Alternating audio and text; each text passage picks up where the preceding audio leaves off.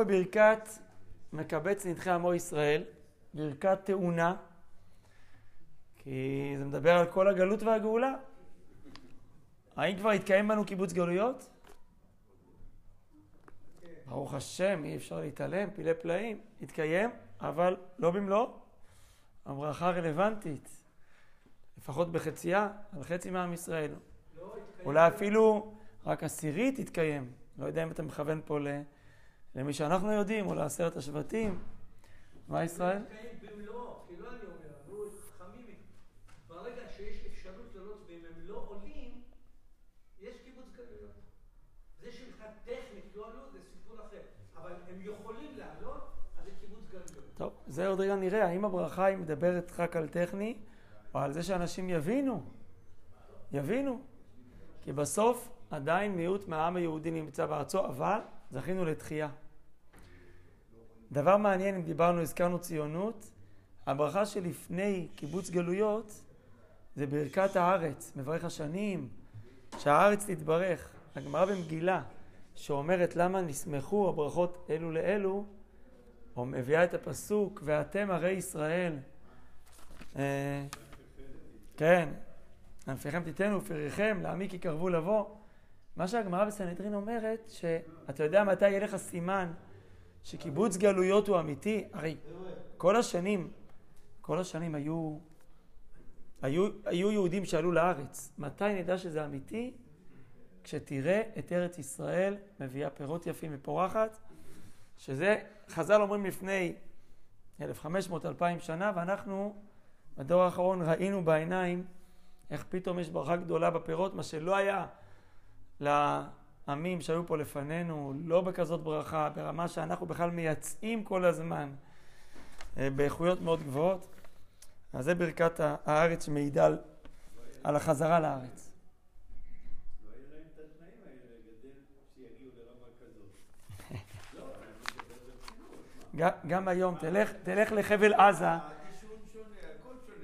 טוב, אז תראה את מה שקורה בחבל עזה היום, ששם היה את כל גוש קטיף והירקות עלים, ובעוונותינו עכשיו נמסר לגויים.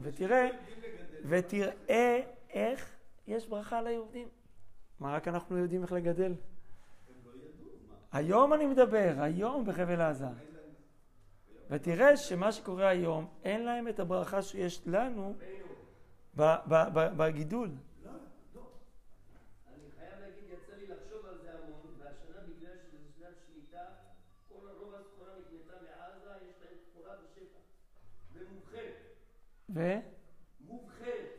כן.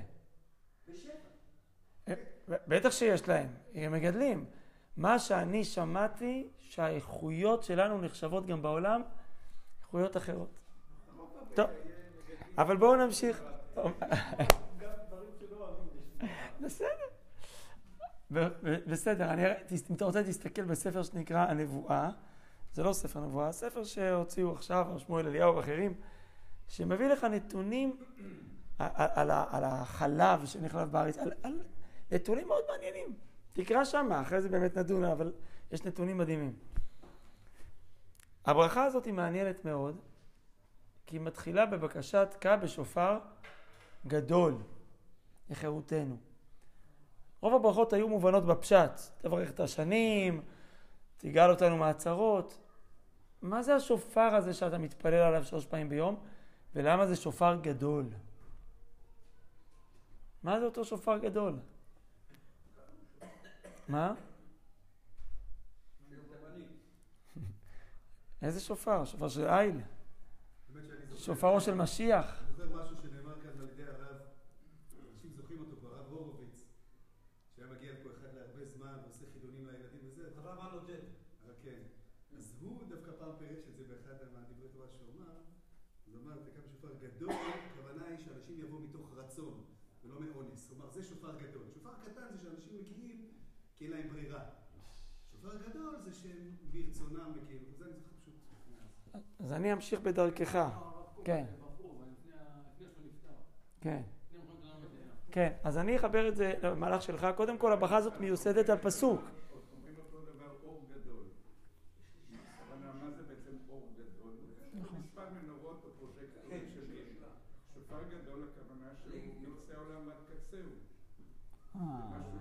שזה יהיה בשורה עולמית. בשורה עולמית בכל העולם. לכל יהודי העולם. נהדר? אתם אומרים נהדר? אגב, הברכה הזאת מיוסדת על פסוק שמתחיל בישעיהו, כמו רוב הברכות. ביום הוא ייתקע בשופר גדול. אנחנו מזכירים את זה בראש השנה בשופרות. ובאו העובדים בארץ אשור. אגב, אנשים שרים, ובאו העובדים מארץ אשור. הפסוק אומר בית. ובאו העובדים בארץ אשור, ואלה שהם נידחים בארץ מצרים. אותו שופר גדול, הפירוש המקסים של מרן הרב קוק, מתאים למה שאתה אמרת, כן, הוא אמר את זה בחורבו של רבי יהודה החסיד, היום זה בית כנסת רבי יהודה החסיד, שגם הוא זכה לגאולה, פה במאמרי ראייה, בספר הזה, זה מופיע בעמוד 268, הוא אומר דבר נפלא.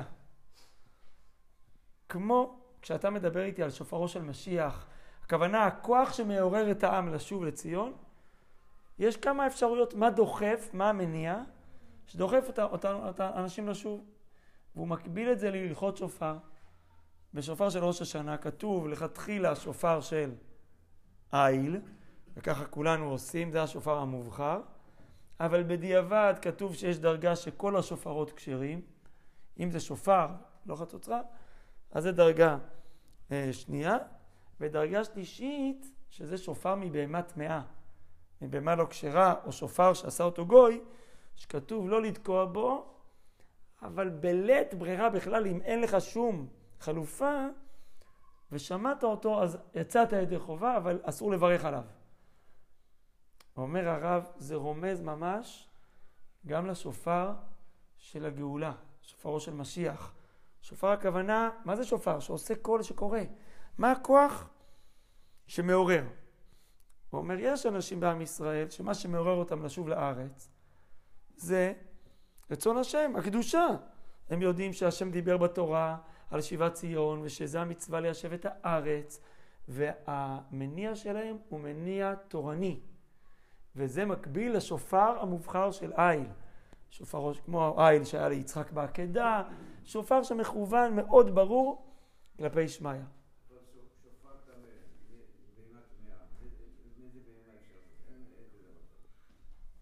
יש, אבל אני עכשיו לא זוכר את השם של הבהמה. לא, איזה פנייה שיש לה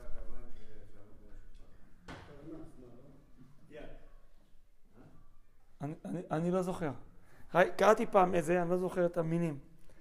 אבל זו דרגה ראשונה של עין מובחר. יש אנשים שדבר השם זה לא מה שבוער בהם בעצמות, עיין ערך הציונות. לאו דווקא כולם דווקא מדבר השם, אבל...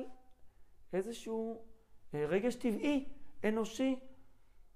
אני חלק מעם, רוצה לחזור לעצמך, מה שקרה ציונות, לא דווקא דתית. וככה אומר הרב קוק שם, כן? עוד לפני קום, 13 שנה לפני קום המדינה, ממש לפני פטירתו. יש לפעמים מניע, טבעי, בריא. רוצים לחזור לעם שלנו, אחרי שנדדנו בחוץ. וזה בא מתוך איזו הרגשה לאומית טבעית. זה מקביל למדרגה שכל השופרות כשרים בדיעבד. אז התעוררת לא משופר של איל וקדושה, אבל התעוררת. לפחות זו התעוררות שבאה ממך. אומר הרב קוק, אבל לפעמים יש דרגה שלישית, וגם היא שופר של משיח. העם לא מתעורר, לא ברמה טבעית, לא ברמה רוחנית, הוא שקוע, טוב לו, לא יודע, הוא... משהו שם קצת נשחק. אז הוא אומר, מי בא ותוקע לנו באוזן? הגויים. הגויים באים ותוקעים לנו בשופר. זה מה שכתוב בהלכה, שופר שעשהו גוי. שופר מבהמה טמאה, הכוונה זה לא בא ממקור ישראל. באים וגורמים לך לאי נוחות ודוחפים אותך. אתה מבין שאני לא באמת רצוי, אני לא באמת, אין לי שלווה, ואני לא אמצא ביטחון שם. ואז הוא אומר, אותו שופר של חיית טמאה, נהפך להיות שופרו של משיח, ואם לא שומעים את השופר של איל או את השופר הרגיל, אז לפעמים מצערנו בא השופר השלישי, אבל איך כתוב בהלכה לא מברכים עליו. כי על משהו שבא ממקור שלילי, מכאב, לא מברכים על כללה, אומרת הגמרא, אבל גם הוא דוחף אותנו לחזור. אז אם נחזור אלינו, חז"ל ידעו מה אמרו, כשהתפללו תקע בשופר גדול. יש היום מיליוני יהודים בחוץ לארץ. אנחנו מתפעלים שיחזרו, אבל מישהו לפעמים אומר, חכה, הם ירגישו את האנטישמיות, הם ישובו. אנחנו מתפללים שזה יבוא ממקור פנימי. הם יבינו שזה המקום שלך, פה בארץ זה הבית שלך, אמיתי. ואז אתה תרצה לבוא ממקום של רצון, תקע בשופר גדול לחירותנו. ושמעתי דבר יפהפה על זה מהרב יעקב שפירא, ראש ישיבת מרכז הרב. הוא אמר לי את זה בשם הרב הרצוג, הרב יצחק אייזיק הלוי, הרב הראשי לישראל, שאמר, כתוב בישעיהו, זה מוזכר גם באחת ההפטרות בכתבו, מאלה כאב תעופנה וחיונים על רבותיהם. זוכרים? אמרתי לכם את זה. אומר הרב הרצוג, יש שני דרכים למה היונים, למה חוזרים לשורש. יש את הדרך של כאב תעופנה. מה זה אב? ענן, באה רוח, ומעיפה אותו. לפעמים מישהו בא ומעיף אותנו, אז אנחנו נאלצים להגיע לארץ. זה פחות טוב. יש את השאיפה וחיונים אל הרובותיהם. היונה הסתובבה בעולם, היא יודעת בדיוק איך לחזור מאות קילומטרים לבית שלה. שתרגיש, אני חוזר הביתה. כן? ראית? אז אני חושב שראיתי משהו, אבל קצת שונה אולי. טוב, יכול להיות. סתם רב. כשאומרים תקע בשורה גדול חירותנו, כוונה ליהדות הגולה שצריכה לעלות לארץ. אבל כאן מדובר בעצם במצב שאין כאילו משיח שקר, כמו שהיה בגולה פעם, שבתה את זה וכו', אלא הכל על ידי קריאה של הקדוש ברוך הוא באמצעות השופר. כן. ולכן הוא אומר, החירות היא רק פה בארץ, לא בחו"ל, לא בחוץ לארץ. לכן תקע בשורה גדול לחירותנו, ועשתה נס לקבץ דליותנו. זאת אומרת, השופר יהיה עדות שאתה צריך להגיע בחזרה לארץ, כי יש לך שם חירות. בגולה אין לך. אין חירות בגולה, שר כוח. התפילה הזאת זה מין, אני יודע, זה קוראים למין עצלות כזאת. כי כל הבקשה היא כלפי הקדוש ברוך הוא. במקום ללכת, גם, זה בסדר, אבל במקום ללכת לאותם אלה שלא באים מכאן, לשכנע אותם ולעשות כל מיני, אנחנו, כולם צריכים לשכנע אותם ולא לשבת ככה פה ולהתפלל ולא עזינו כלום. צריך ישירות לדבר איתם, מעבר לתפילות. תגיד, אברמל, אתה אומר טוב, אבל איזה שופר גדול היה לפני 100 שנה, 150, שגרם לציונות למאות אלפי יהודים לעלות. מי זה השופר? אני לא שמעתי שופר של משיח. לא, אני שואל, מי זה השופר הגדול שגרם כבר לכל מה שיש פה? זה לא דווקא שופר שתשמע קול פיזי. זו אותה התעוררות הלב הפנימית, או להבדיל, האנטישמיות שגרמה לזה. אנחנו גם צריכים להיות שופר. כשאנחנו הולכים ומדברים ויוצרים תנאים טובים, הכוונה, אפשרות תעסוקה, יש כמה ארגונים, נפש בנפש, שעושים דברים חשובים ביותר, שעוזרים ליהודי שרוצה לעלות, שיהיה לו איך לקבל סל קליטה, שהוא ידע לפרנס את משפחתו ולמצוא פתרון. זה חלק מאותו שופר. וכמו... הרב הלך לי שם לשבועיים, למה לא? הרב הלך שם שנתיים שם לשחרר אותם, מה? יש כאלה שהם... שלחתי שני גיסים שלי לשם, לדרום אמריקה. יש אנשים שמוכשרים בזה, ואתה צודק שכל דבר שאתה מתפלל עליו, אתה צריך גם להשתדל עליו. כל דבר. אני מתפלל על חזרה בתשובה, אני צריך להתאמץ על זה. אז ודאי שההערכה שלך היא נכונה, אבל צריך הרבה סייעתא דשמיא, כי יש פה כל כך הרבה נתונים שלא תלויים רק בנו, שצריך גם הרבה מאוד סייעתא דשמיא. מי בזליות קטנות? דיינו. התפילה. עכשיו, לפי מה שאמרנו, מובנים שני המשפטים, בבקשה שנשמעים דומים.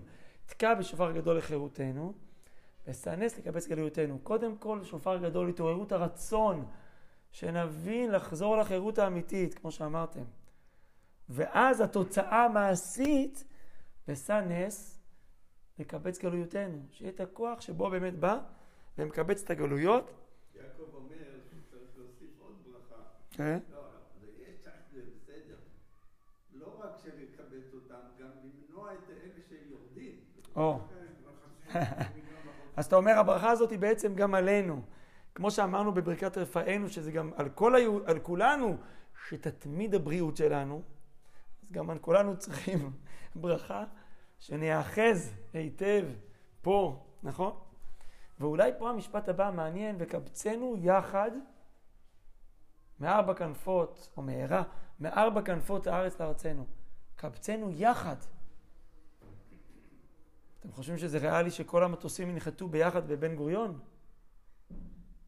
כל הספינות יגיעו ביחד לנמל?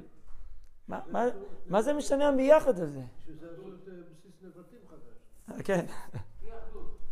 אז כנראה, אני ככה מבין, שכמו שאתה אומר, שמדובר פה על אחדות. תראה, לעשות את השלב הפיזי של הקיבוץ גלויות, זה כבר נס גדול. נס, ואנחנו רואים אותו בעיניים. אבל לא פחות נס, לגרום ליהודים ש2000 שנה לא היו ביחד. הם באים עם מנטליות שונה לגמרי, עם אותה מסורת ואותה תורה, עם הבדלי מנהגים לא גדולים, אותה תורה, 5 חומשי תורה ואותם מצוות, אבל מנטליות כל כך שונה. ולהצליח לייצר פה משהו אחד, אתם יודעים, יהודים זה עם דעתן, לא כל דבר ילך כעדר. זה דבר קשה בטירוף. ובאמת, זו חלק מהתפילה, וקבצנו יחד, כי בלי האחדות לא ניגאל. כמו שמשה רבנו אמר, אכן הודע הדבר, שאם אין אחדות בעם ישראל לא תהיה גאולה. וזה סוד הגאולה פה. ואתם יודעים שבמציאות, אנחנו היום כבר יודעים, החזרה לארץ, בראשית ימי הציונות, וואו, העלתה הרבה שאלות. אני מקווה שחלקם עברו. אפליה, עדתיות, ילדי תימן, לא ניכנס פה לכל הרשימה, היו, הביחד הזה לא היה פשוט, אבל הנה, הפלא ופלא, אנחנו פה ביחד, ופה במושב, יש מכמה מדינות יש אנשים פה במושב? 20. חז"ל ידעו, תחשבו בגאונות שלהם, הרי אז יצאנו לגלות, לא למאות מדינות, אז יצאנו לגלות בהתחלה, אשור, יצאו חלק לזה, בבל, אבל חז"ל ידעו על פי הנבואות שהגלות תפזר אותנו בארבע כנפות, קבצנו יחד, הם ידעו שזה יהיה מארבע כנפות. חזרו לארץ בימי הציונות יותר מ100 מדינות. ראיתי מישהו אומר 104, מישהו אומר 130, אני כבר לא יודע מי צודק. יש פה, זה פשוט מי שלא רואה את הנס הגלוי, אז הוא עיוור. זה דבר שהוא לא מצאנו דוגמה לזה בשום מקום אחר בהיסטוריה בצורה הזאת, בשום מקום אחר.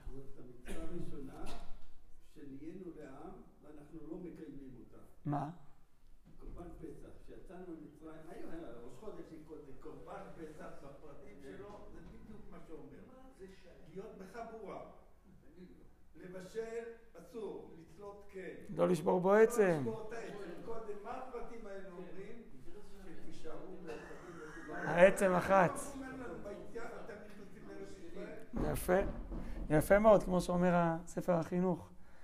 והסיום, ורגע לפני הסיום, מי שראה בחלק מהסידורים, בעיקר הספרדיים, מופיע פה כזה באותיות קטנות, שאפשר להוסיף בברכה הזאת תפילה על מה? על קיבוץ הגלויות. מה עוד יש להוסיף? הם אומרים על תיקון הברית.